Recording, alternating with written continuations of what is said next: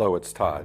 Today's prayer comes from the YouVersion Bible app and is for those who are about to leave their comfort zone and lead instead of follow.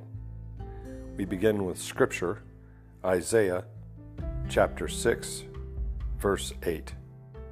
Then I heard the Lord asking, "Whom should I send as a messenger to this people? Who will go for us?" I said, "Here I am.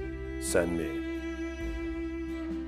Father, thank you that your Spirit is in me as I am in you. I choose to surrender my life to you daily, to go where you want me to go, pray for those who have hurt me, and to do things that frighten me. I say yes to whatever task you have for me. Lord, I'm ready and willing, and I'm listening. Please lead me in the right path. In Jesus' name, amen.